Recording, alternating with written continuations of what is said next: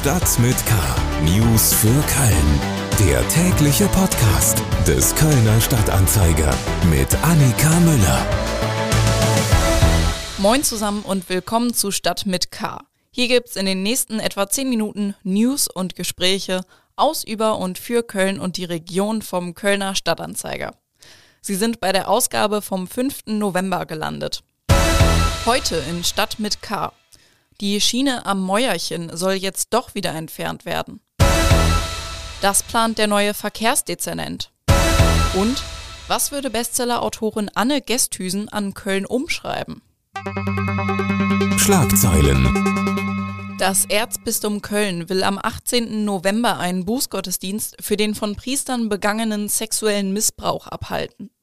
Den Gottesdienst im Kölner Dom werde der derzeitige Vertreter von Kardinal Rainer Maria Wölki zelebrieren. Der apostolische Administrator Rolf Steinhäuser teilte das Erzbistum am Freitag mit. Steinhäuser wolle stellvertretend um Vergebung für die Fehler des Erzbistums Köln bitten, hieß es in einer Mitteilung. Das Zeitspiel um das Geisbockheim muss ein Ende haben. Das fordert der Vorstand des ersten FC Köln. Im Vorfeld der Mitgliederversammlung am Samstag hat die FC-Spitze deutliche Kritik an der Stadt und der politischen Mehrheit im Stadtrat geübt und indirekt mit einem Wegzug der Clubzentrale aus Köln gedroht. Der erste FC Köln wolle unbedingt in Köln bleiben, heißt es in einem Schreiben an die Mitglieder. Wenn Grüne, CDU und Volt das auch wollen, müsse das Zeitspiel um das Geisbockheim ein Ende haben. FC-Präsident Werner Wolf kritisiert auch Oberbürgermeisterin Henriette Reker. Überall wird mit dem FC Werbung gemacht, aber für uns tut man nichts, so Wolf. Der FC möchte am Geisbockheim im äußeren Grüngürtel neue Trainingsplätze und ein modernes Leistungszentrum bauen. Umweltverbände, eine Bürgerinitiative und Politiker der Grünen lehnen das ab.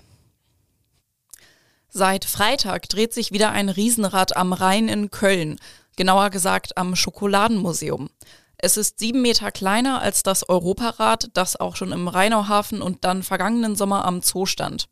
Zudem wurde es um 90 Grad gedreht aufgestellt und steht jetzt also parallel zur Severinsbrücke. Um das Riesenrad, das täglich von 11 bis 22 Uhr geöffnet ist, wird der Weihnachtsmarkt aufgebaut. Der soll am 19. November starten, beides bleibt dann bis zum 8. Januar geöffnet. Kommen wir jetzt zu den Themen, die wir etwas ausführlicher besprechen wollen. Köln. Vor gerade einmal zwei Tagen habe ich hier die Nachricht eingesprochen, dass die Uni am Mäuerchen entlang der Zülpicher Straße eine Metallschiene angebracht hat. Das war eine Reaktion auf Lärmbeschwerden von Anwohnern. Durch die Schiene sollten Treffen um das beliebte Mäuerchen verhindert werden. Seit Mittwoch hatte es großen Protest von Studierenden gegen die Schiene gegeben und am Freitag gibt die Uni nun bekannt, die Schiene wieder zu entfernen. Anna Westkemper aus der Lokalredaktion ist jetzt bei mir im Studio. Hallo Anna. Hi Annika. Was gibt denn die Uni Köln als Grund für ihren schnellen Umschwung an? Ja, Unisprecher Jan Völkel hat heute früh bekannt gegeben, dass die Metallleiste wieder abgebaut wird, weil es da ein gewisses Gefahrenpotenzial gibt, das man vorher wohl nicht genügend beachtet hat. Also ich frage mich immer, dass, äh, ob einem solche Dinge erst auffallen, wenn sie dann äh, da sind. Ich halte das für ein bisschen vorgeschobenen Grund als Reaktion auf den großen Unmut, aber das ist die offizielle Fahrlinie der Uni. Ja, das hat mich auch ein bisschen irritiert. Und das wird wohl auch den Anwohnern wahrscheinlich nicht so gut gefallen. Die hatten ja schon im April Strafanzeige wegen Unterlassung und Verletzung der Verkehrsaufsichtspflicht gegen das Amt für öffentliche Ordnung erstattet, geschafft. Ähm, plant die Uni jetzt eine Alternative, um die Anwohner zu besänftigen? Ja, also erstmal muss sich die Hochschulleitung jetzt in Ruhe überlegen, wie es überhaupt weitergehen soll. Es wird da Zitat nach einer sicheren und attraktiven Lösung gesucht. Da ist natürlich die Frage, wie das aussehen soll, weil die Fronten zwischen Stadt, Betroffenen, Studierenden, die sind natürlich ziemlich verhärtet. Absolut. Ähm, wie haben diese einzelnen Fraktionen denn bisher Stellung benommen? Die Gastro zum Beispiel ist ja auch noch mit drin an dem runden Tisch, äh, den es dann geben wird. Wie sieht es da aus? Ja, also die Gastronomie äh, beklagt natürlich, dass jetzt ähm, gerade nach dem Lockdown und durch die Corona-Zeit dieser Boom des ganzen draußen Sitzens, draußen Trinkens noch viel mehr zugenommen hat und viel weniger Leute sich tatsächlich drin in der Gastronomie aufhalten. Da ist die Frage, ob oder wie man da überhaupt was gegen tun kann. Die Anwohnerinnen und Anwohner beschweren sich natürlich hauptsächlich über Dinge wie Lärm, Müll, aber auch äh, sexuelle Belästigung vor ihrer Haustür oder offener Drogenhandel. Und ähm, ja, die Stadt wird jetzt äh, in Austausch mit der Uni und auch mit den Anwohnerinnen und Anwohnern besprechen, wie es da weitergehen kann. Die Studierenden befürchten natürlich, äh, dass ihnen jetzt so langsam immer mehr Orte wegbrechen, an denen man draußen mal entspannt zusammensitzen kann. Denn ähm, am Brüsseler Platz gibt es diese Diskussion ja auch schon seit Jahren.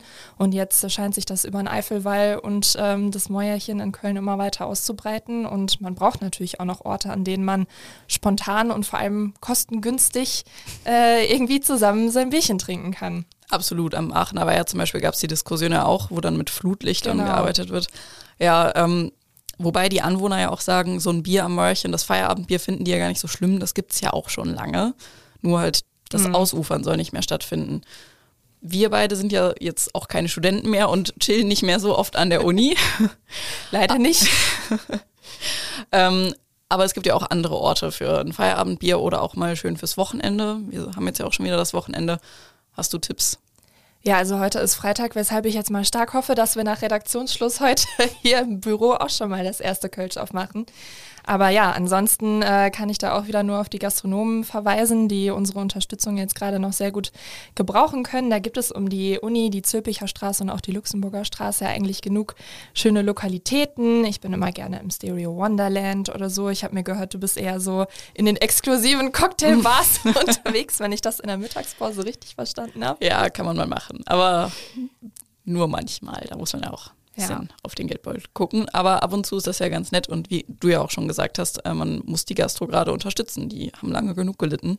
Ja, ich hoffe trotzdem, dass es auch fürs Mäuerchen äh, tatsächlich einen guten Kompromiss geben wird. Die Stadt versucht da jetzt auch äh, die Kioskbetreiberinnen und Betreiber ein bisschen mehr in die Pflicht zu nehmen, dass man das ganze Leergut da gut loswerden kann und dass es vielleicht auch irgendwann ja, eine Art Sperrstunde oder so vielleicht äh, gibt, wo das Ganze dann geräumt wird. Aber ich bin sehr gespannt, wie es da weitergeht, denn obwohl wir jetzt arbeiten, ist es ja trotzdem eigentlich ein ganz netter Fleck, um zu verweilen. Absolut. Und sonst als Tipp natürlich äh, kann man auch auf die Grünflächen ausweisen, weil da äh, stört man die Anwohner auch nicht so stark, wenn man rücksichtsvoll ist. Ja, im November wird es jetzt vielleicht ein bisschen kalt. Aber am Mäuerchen auch. das stimmt. Weil frage ich mich eh, wie die das machen. Aber gut. Ja, gut. Anna Westkemper aus unserer Lokalredaktion zum Mäuerchen an der Zülpicher Straße. Politik. Kölns neuer Verkehrsdezernent Askan Egerer hat seinen Dienst angetreten.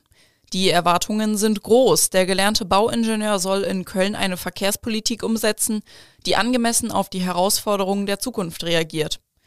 Der sogenannte Umweltverbund soll gestärkt werden. Es geht um ein besseres Nahverkehrsangebot mit Bussen und Bahn und um den Ausbau des Radwegenetzes. Und das soll alles bitte schneller gehen, als es die Kölnerinnen und Kölner gewohnt sind. Egerer zeigt sich aber auch neuen Ideen gegenüber offen. Er will den Aufbau eines Seilbahnsystems oder den Einsatz von Wasserbussen prüfen. Und für den Lieferverkehr in der Stadt schlägt er vor, dafür auch Straßenbahnen und ihre Schienen zu nutzen. Offen ist, ob auch die vielen E-Roller und E-Scooter von Verleihfirmen einen Beitrag zur Verkehrswende leisten können. Sind sie ein überflüssiger Freizeitspaß oder eine sinnvolle Entlastung für den Stadtverkehr? Askan Egerer glaubt, dass sie durchaus eine gute Ergänzung des Mobilitätsangebots einer Stadt sein können. Ich glaube, wir sollten das nicht unterschätzen. Ich glaube schon, dass da eine Wirkung da ist, dass sie bestimmte Wege äh, übernehmen können, die sonst mit dem Pkw vielleicht gemacht äh, worden wären. Auf der anderen Seite sind sie natürlich nicht integriert. Sie sind in keinem Tarifverbund drin, sind vergleichsweise teuer, wenn ich jetzt äh, die so als Einzel äh, für einen einzelnen Weg nutze. Ähm, das ist noch nicht zu Ende gedacht aus meiner Sicht. Also das sind so Fragen, die da in der Zukunft noch da sind, die wir noch äh, klären müssen, was wir uns angucken müssen. insofern auf der einen Seite ja, eine interessante Entwicklung, dass so ein Angebot da ist. Auf der anderen Seite eben auch noch Probleme, die wir lösen müssen. Ganz klar, weil eben dann natürlich auch die Akzeptanz leidet, wenn einfach äh, da nicht sachgemäß mit umgegangen wird und die einfach auch im Stadtbild stören. Das wollen wir natürlich nicht. Askan Egerer war zuletzt in Karlsruhe bei den dortigen Verkehrsbetrieben beschäftigt. Der Kölner Stadtrat hat den parteilosen Experten auf Vorschlag der Grünen gewählt. Das Interview zu seinem Amtsantritt können Sie am Samstag im Kölner Stadtanzeiger oder bei ksta.de lesen. Kultur. Die Kölner Bestsellerautorin Anne Geestüsen hat mit Wir sind schließlich wer gerade einen weiteren Roman beim Kölner Kiwi Verlag veröffentlicht. Der handelt von einer schwierigen Familienkonstellation und spielt am Niederrhein. Viel interessanter als der Niederrhein, wo sie aufgewachsen ist, ist für uns aber natürlich ihre Wahlheimat, die Stadt mit K am Rhein. Was würde die Autorin, wenn sie könnte, an der Domstadt umschreiben? Wenn ich da was umschreiben könnte, dann würde ich, glaube ich, erstmal diese nicht gelungene Innenstadt äh, umschreiben oder umbauen, ummalen. Ähm, ich würde diesen wunderschönen Rhein mehr in die Stadt integrieren. Äh, das sind erstmal so optische Sachen. Und ich würde doch, glaube ich, eine Stadt bevorzugen, in der ähm, die Menschen diejenigen sind, die warmherzig sind und von mir aus auch ein bisschen klüngelig, aber nicht die städtische Regierung.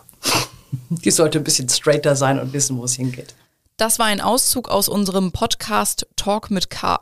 In der aktuellen Folge spricht Moderatorin Sarah Brasak mit der Journalistin über ihren neuen Roman, ihre oft einsame Arbeit als Schriftstellerin, aber auch über ihre Ehe mit dem prominenten Moderator Frank Plasberg und natürlich über ihre Wahlheimat Köln. Den Podcast gibt's auf ksta.de slash podcast und allen gängigen Podcast-Plattformen. Und damit sind wir auch schon wieder am Ende dieser Episode von Stadt mit K angekommen. Mein Name ist Annika Müller. Ich freue mich, wenn Sie auch beim nächsten Mal wieder reinhören und wünsche Ihnen noch ein schönes Wochenende. Tschüss! Stadt mit K. News für Köln. Der tägliche Podcast.